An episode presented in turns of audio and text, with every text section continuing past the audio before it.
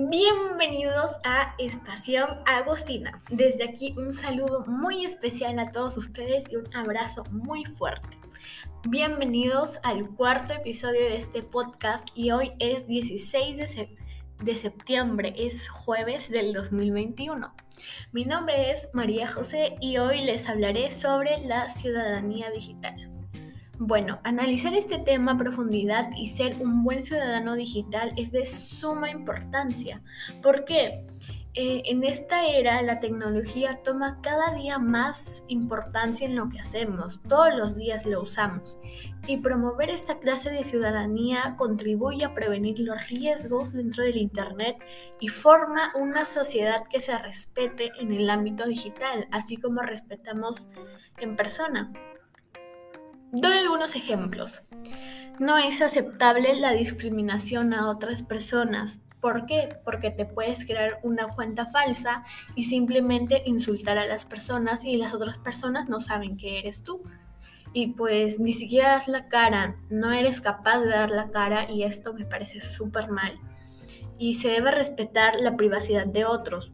Un amigo te está confiando su información porque él piensa que no la vas a decir y simplemente la dices y pues esto me parece súper mal porque ni siquiera debes pensar compartirla, ni siquiera debes tomar eso como una opción.